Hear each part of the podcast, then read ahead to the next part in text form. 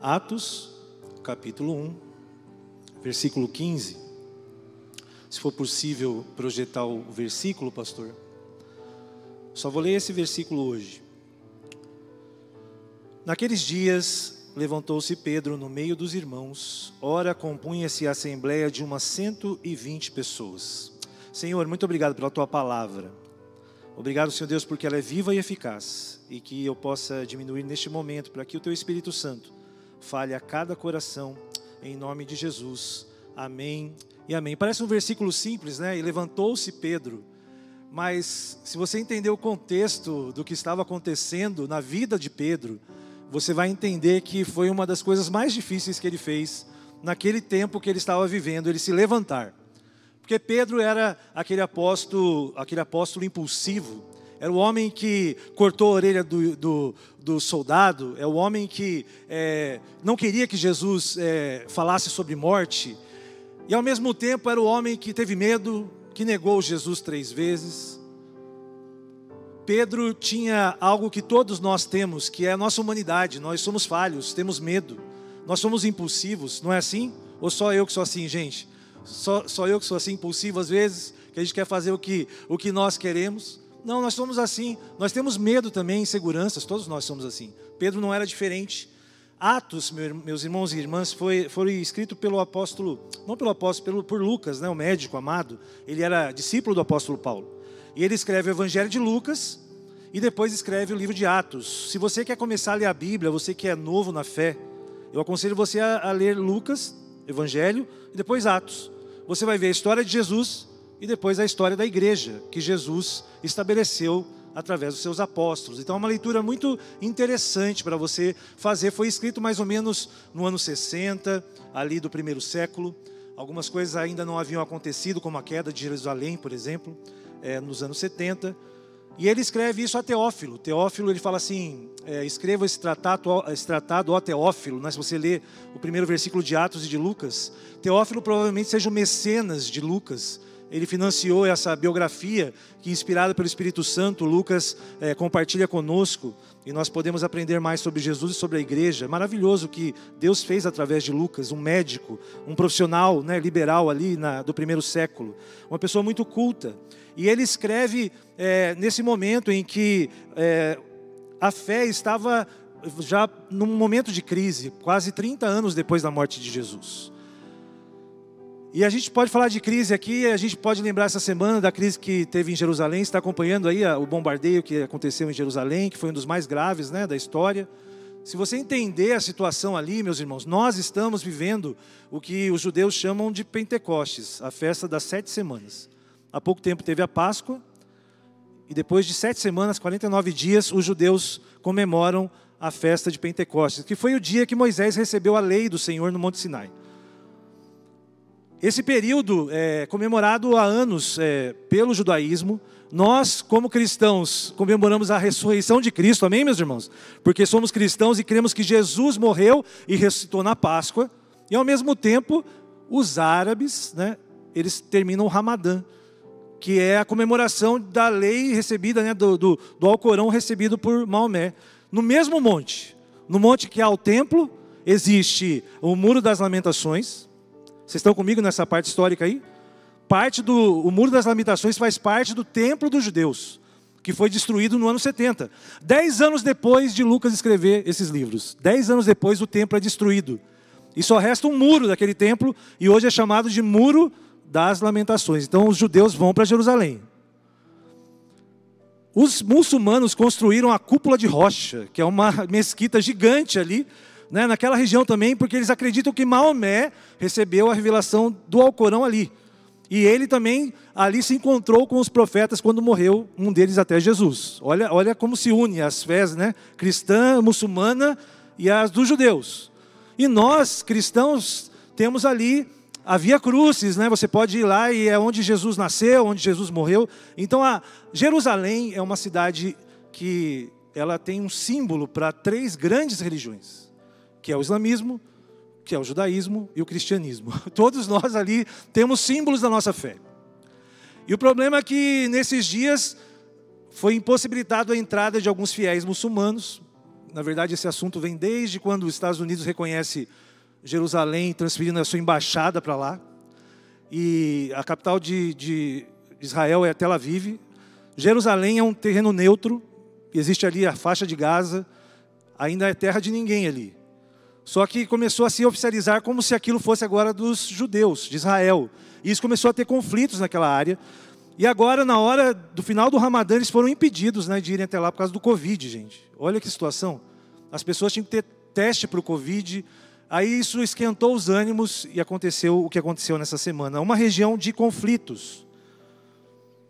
Na verdade, a fé é algo conflitante, meu irmão, minha irmã. Não existe fé tranquila.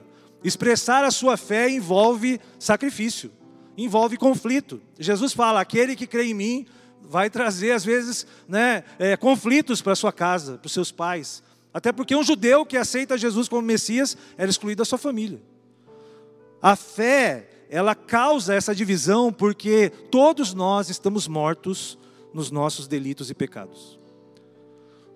Toda a humanidade já passou pela primeira morte em Adão. Todos nós pecamos e destituídos estamos da glória de Deus. Amém, meus irmãos?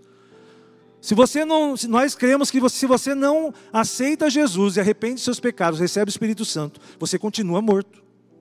Essa é a primeira morte, é a morte da humanidade. Os primeiros 14 versículos desse, desse texto falam sobre a ascensão de Jesus. Se você quiser ler na sua casa ou assistir o culto de quinta no Facebook da igreja, eu preguei sobre esses 14 primeiros versículos. Porque quinta-feira passada, agora, gente, dia 10 de maio, seria o dia da ascensão de Jesus dez dias antes do Pentecostes, que é domingo que vem. Se você não sabia, o dia de Pentecostes é dia 23 de maio, próximo domingo. Não é à toa que esse conflito está acontecendo nesse período, não. Preste bastante atenção. Muitos dizem que Israel é o relógio de Deus. Amém, gente? Olhe para Israel. As coisas estão acontecendo. Se você fechar os seus olhos, você está sendo negligente. Nós sabemos que Jesus está à porta. Amém, meus irmãos? São sinais claros, evidentes Existem sempre os conflitos, rumores de guerra, mas nesse momento a coisa está se afunilando. Eu sinto isso, e muitos pastores estão dizendo isso.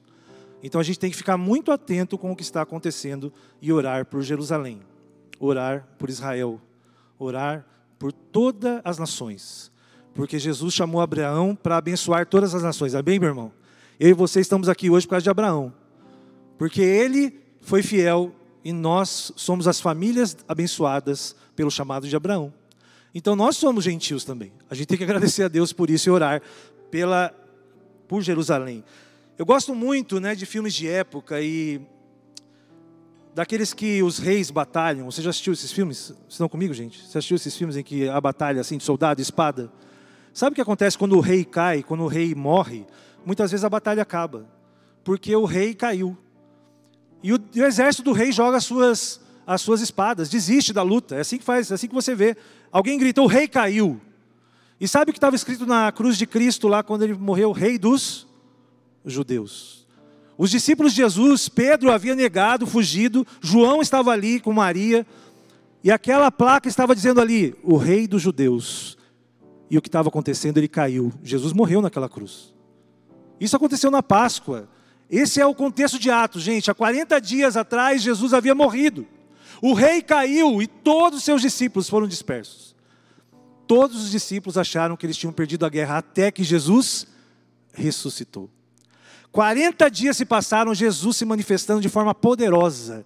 Jesus comeu com eles, Jesus fez a multiplicação de peixes, Jesus conversou com Pedro, eu já preguei isso recentemente aqui. Jesus perguntou para Pedro: Você me ama? E, e, e Pedro é, teve essa conversa com Cristo ressurreto. Meus irmãos, uma coisa é ver o rei cair, outra coisa é ver o rei, o rei ressuscitar. Amém, meu irmão? Você imagina aqueles homens ver o rei morto e de repente no domingo ver Jesus glorificado. Meus irmãos, eu queria ter participado disso. Mas não fica triste, que a Bíblia diz: bem-aventurado aquele que não viu e creu. Amém? Você é bem-aventurado, você é feliz, porque você crê nisso. Não abra mão da sua fé, porque Jesus ressuscitou. A palavra que usa para Jesus recitar é a mesma que usa aqui nesse começo. Naqueles dias levantou-se Pedro. Naqueles dias ele fala Anisteme Petrus. Naquele dia Pedro se levanta dos mortos, porque Pedro estava morto nos seus delitos e pecados, assim como eu também estive, você também. E muitas vezes nós caímos, muitas vezes nós é, caímos, mas é do Senhor o levantar. Amém, meu irmão? Nós temos problemas. A verdade é que, mesmo que os seus seguidores jogaram a toalha, Jesus retoma as chaves até do Hades e aparece vitorioso naquele dia. Esse era o contexto.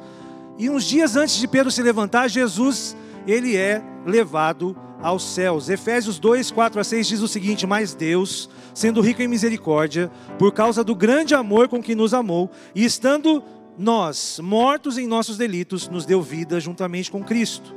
Pela graça sois salvos, e juntamente com Ele nos ressuscitou e nos fez assentar nos lugares celestiais em Cristo Jesus. Glória a Deus. Todos nós fomos levantados quando cremos em Cristo. Todos nós deixamos a primeira morte é isso que eu creio, é isso que baseia a nossa fé. E não existe, meu irmão e minha irmã, poder mais transformador do que a graça do Evangelho de Cristo. Não existe qualquer situação, porque o Espírito de Deus regenera o nosso espírito. Quando você é tocado pelo Espírito de Deus, quando você se conecta com o Senhor, sabe o que acontece? Você se arrepende. Você reconhece que você é pecador. O arrependimento, ele acontece na sua alma. Sabe, quando você começa a ver que algumas coisas que você sente, que você faz, elas não são boas. Deus trabalha o espírito através do Espírito Santo, Deus trata a sua alma e depois acontece uma transformação que é a conversão na mente. Amém, meus irmãos? E assim como nesses filmes antigos, não sei se você já viu quando um cavaleiro ele é investido de poder, já viu o que acontece? Geralmente o rei, né, vem e fala: "Fique de joelho", não é assim? Pega a espada dele, você já viu essa cena? bate no ombro dele e fala assim: ó, a partir de hoje você é um cavaleiro.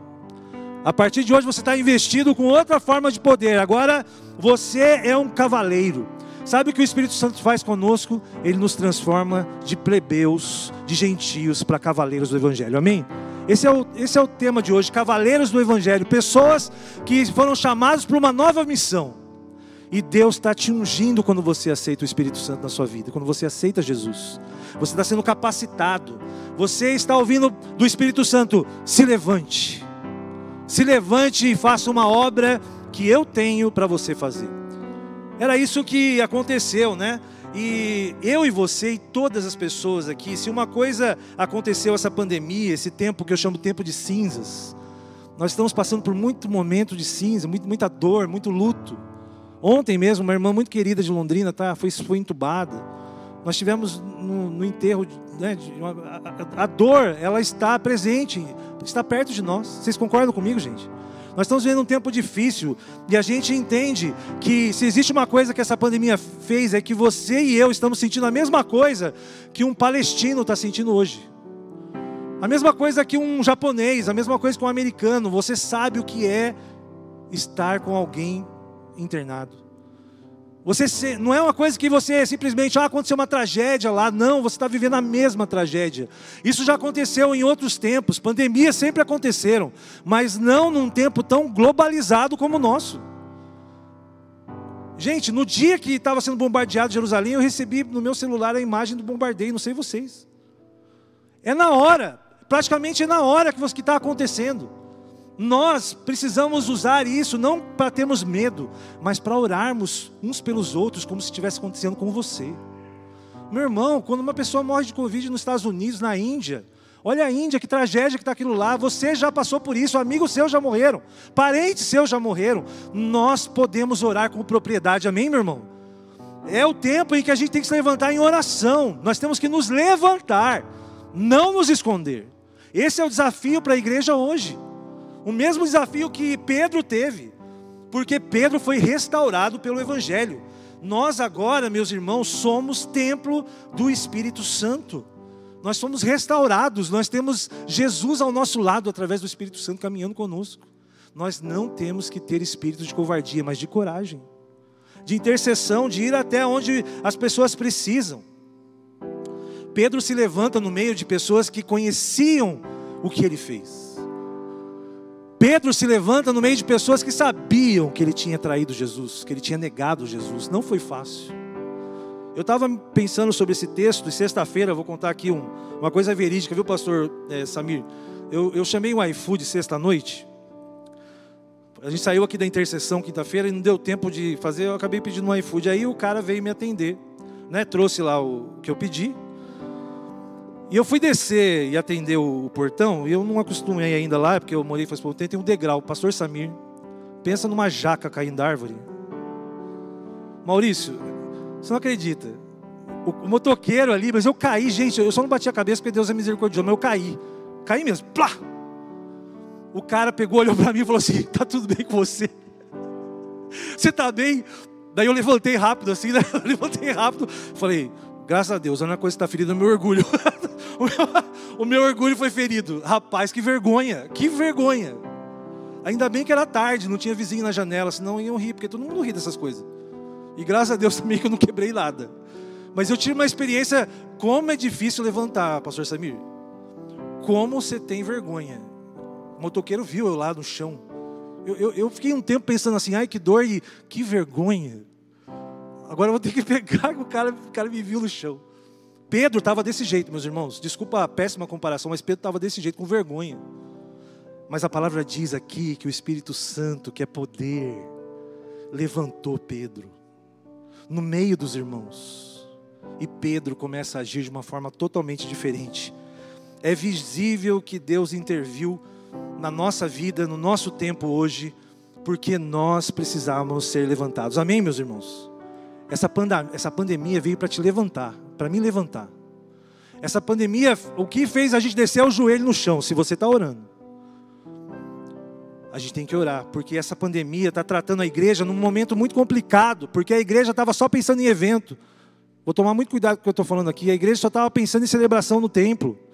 E justamente Deus permite que uma pandemia impeça você de ir para a igreja, impeça você de ter comunhão. Mas, meus irmãos, não perca a oportunidade de se encontrar com os irmãos pessoalmente, presencialmente, não perca essa oportunidade. Sabe o que está acontecendo com as pessoas, irmã? As pessoas estão assistindo e estão virando espectadores virtuais. Ah, eu posso assistir o pastor lá da Austrália, eu posso assistir o pastor lá dos Estados Unidos. Não é bom você assistir de manhã o John Piper? Não é bom você assistir de manhã o Timothy Keller? Pessoas assim conhecidas, é muito bom. Mas você conhece essa pessoa, você vai ter relacionamento com ele? Não. Você é um espectador virtual. Os cristãos, a maioria dos cristãos hoje estão se satisfazendo com espectadores virtuais. E meu irmão, a gente tem que estar junto com pessoas pessoas que nós conhecemos, mesmo que virtualmente, porque é melhor se fazer um, uma reunião de grupo como Resgate no Lar, né, Débora? Que a gente se encontra toda quarta. Quem mais está aqui, Pastor Cláudio? Quem vai aqui num grupo? Quem já participou de um grupo aqui? Levanta a mão, gente. Pastor Samir, levanta sua mão aí. Quem participou bem alto aí? Samara já participou também. Quem mais? Olha aí, ó, João. Gente, é muito bom você ter essa oportunidade, mesmo que virtual. Pelo menos você está se relacionando com quem existe. Pelo menos eu encontro o Pastor Samir, eu encontro a Samara. E aproveita o tempo como esse, que você está aqui, um tempo que você pode vir presencialmente, aproveita, porque a gente precisa remir o tempo. Você concorda comigo, gente? Pode ser que não seja mais possível, a gente não sabe que a gente vai enfrentar um tempo de cinza, mas Deus quer nos levantar nesses dias. Sabe como a fênix, que é aquela figura que ela sai das cinzas, ela se, ela se queima, depois ela, ela volta à vida? É o que Deus quer da sua igreja, de nós, do corpo de Cristo. A coisa é orgânica, meu irmão. A coisa não é, não é templo, minha irmã. Não é, não é parede, não é concreto, é gente.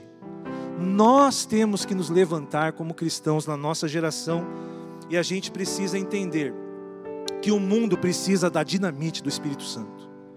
O mundo precisa desse poder para que pessoas não morram a segunda morte, meus irmãos, e nunca mais tenham a experiência com Jesus e nunca mais e vão para o inferno.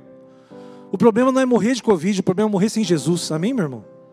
O problema não é morrer de qualquer situação, é você morrer sem Cristo. Viver eternamente longe de Deus. Meu irmão, minha irmã.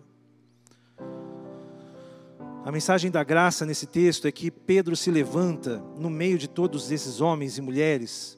E Pedro, meu irmão, minha irmã, ele, ele era aquela pessoa, na minha opinião, que quando Jesus estava ascendendo aos céus, sabe o que Pedro ia fazer? O Pedro ia agarrar o pé de Jesus. Ia falar: Não, não vai, não, não, fica aqui. Esse era o Pedro. Pedro ia voar ali naquele momento que Jesus está falando, sabe? Começa a ascender, começa a ser elevado aos céus. Pedro ia ser aquele que ia impedir. Mas Pedro mudou profundamente depois do encontro real com Cristo ressuscitado. Pedro ficou quieto, não se ouve a voz de Pedro aqui, ele fica quieto, tudo acontece, e depois ele se levanta diante dos irmãos e ele diz que eu fui achado em Cristo. Ele começa a instruir a igreja. Esse mesmo Pedro que era impulsivo, esse mesmo Pedro que era uma pessoa iletrada, ele era analfabeto, essa mesma pessoa que era um pescador, se torna um apóstolo da igreja de Cristo. Olha o que o Espírito Santo faz. Sabe o que Jesus fez com Pedro? Ele soprou nele o Espírito Santo. Ele deu entendimento das Escrituras. A primeira vez que Pedro subiu no púlpito para pregar, 3 mil pessoas aceitaram a Cristo. 3 mil pessoas. Sabe o que eles falaram? Como que um pescador iletrado pode falar desse jeito, com essa autoridade? Sabe por quê? Porque ele tinha autoridade do ressurreto sobre ele. Só uma dinamite para mover uma pedra, amém, meu irmão? É só dinamite para mover pedra, é só o poder do Espírito Santo para mudar Pedro e fazer dele um líder da igreja. Meu irmão, Jesus chamou aqueles homens para serem testemunhas. E eu sempre lembro que no grego a palavra é mártir, não é testemunha somente. Sabe o que é mártir? É uma pessoa que morre por uma causa. Sabe o que Jesus falou para aqueles homens? Olha, vocês vão receber dinamite do céu, poder, para vocês morrerem em Jerusalém, para vocês morrerem na Judéia, para vocês morrerem na Samaria, para vocês morrerem até o confim da terra por mim e pela minha causa. Tem que ter muita coragem, meu irmão, para ouvir isso de Jesus. Você vai ser meu mártir. E Pedro foi assim até o final da vida. Pedro não fugiu mais da responsabilidade. Pedro entendeu que a presença de Jesus jamais iria se afastar dele. Porque Jesus disse: Eu não vou te deixar sozinho, eu vou te dar o Espírito Santo, o Consolador. Nesses tempos, meus irmãos e minhas irmãs, nós precisamos da consolação do Espírito Santo. Sem a consolação do Espírito Santo está difícil. O que, que Deus deseja que a gente faça de forma prática, ouvindo esse testemunho de que Pedro se levantou da situação que ele, que ele esteve? Pedro enfrentou o orgulho, Pedro mudou na, a sua impulsividade, Pedro teve uma transformação, meus irmãos e minhas irmãs. O velho Pedro se tornou um novo Pedro. E eu e você hoje precisamos lembrar que nós somos novas criaturas em Cristo. Nós temos que fazer o nosso papel. Nós temos que fazer o nosso papel na nossa geração hoje. Hoje é dia de você se levantar para servir a Deus. Amém, meu irmão? Amém, minha irmã? Deus está te chamando, levante-se no meio dos seus irmãos e seja bênção. Faça alguma coisa. Salmo 145, 14 fala: O Senhor sustém os que vacilam e apruma ou levanta os prostrados. Meus irmãos, Deus ele é especialista em levantar aquele que cai. Deus é especialista em te ajudar quando você vacila. Sabe o vacilão? Seu vacilão. Jesus, Ele vai te amparar. Porque nós vacilamos, nós às vezes caímos. Deus me cuidou de mim naquele dia lá, em nome, graças a Deus, na sexta-feira. Isaías 60, 1 e 2 diz o seguinte: esse é o nosso desafio para essa semana, estou indo para o final. Isaías 60, versículo 1, 1 e 2 fala: Dispõe-te, resplandece, porque vem a tua luz e a glória do Senhor nasce sobre ti. Porque eis que as trevas cobrem a terra e a escuridão os povos, mas sobre ti aparece resplandente o Senhor e a sua glória se vê sobre ti. Amém, meu irmão? Você toma posse dessa palavra na sua vida? Nesse tempo de cinzas, de escuridão, Jesus resplandece em você. Jesus quer resplandecer através de você. O Senhor quer nos levantar em meio à nossa geração. Eu e você precisamos estar nos avaliando constantemente, constantemente, se estamos caídos. Afinal, aquele que está de pé, cuide para que não caia. E nós temos o Espírito Santo de Deus que intercede por nós diante de Deus, ele é o Espírito de Deus. Ele fala com Deus numa linguagem que só Deus entende, gemidos inexprimíveis. Se você não consegue, o Espírito Santo resolve. Se você não sabe orar, o Espírito Santo intercede por você. Peça, Espírito Santo, me ensina a orar. Peça para Deus te dar nesses dias mais vontade de orar. Sabe o que aqueles homens fizeram aqui? E Pedro se levantou quando Jesus foi levado até as nuvens. Sabe o que eles fizeram? Eles foram para o cenáculo orar. Você está dobrando seu joelho na sua casa? Você tem o um cenáculo na sua casa? Você tem um lugar que você pode, que você reserva um tempo para orar na sua casa? Ah, pastor, minha casa é muito bagunçada, meus filhos. Sai um pouquinho então, vai para um lugar calmo. Sabe, tenha um lugar para orar e para interceder pelas pessoas, pelas pessoas que estão perto de vocês. É preciso viver um tempo de restauração pessoal nesses dias, amém, meus irmãos? se a gente não sair para orar, se nós não orarmos, quem vai orar? Quem vai clamar? Quem vai invocar? Quem vai falar? Como vão crer se não há quem pregue, meu irmão, minha irmã? Nós temos que nos revelar para este mundo em crise. E é difícil ter disciplina espiritual. Para o brasileiro, para o ocidental, disciplina é coisa ruim. Não sei se você, quando era, quando estudava assim, adolescente, você recebeu uma, uma disciplina.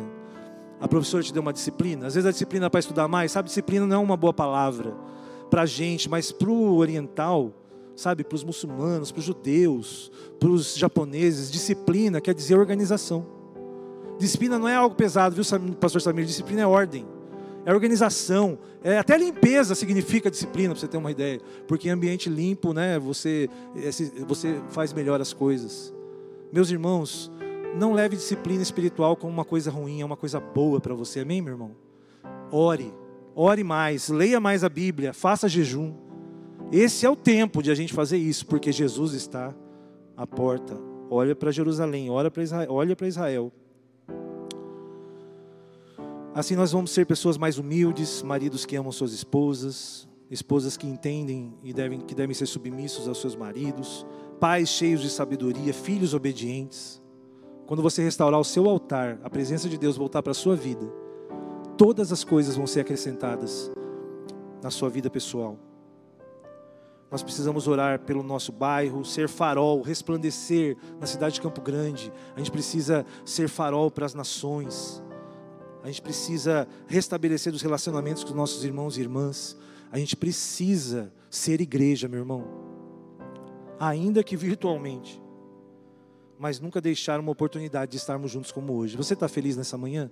Fique de pé. Vou fazer uma oração e passar a palavra para o pastor Samir.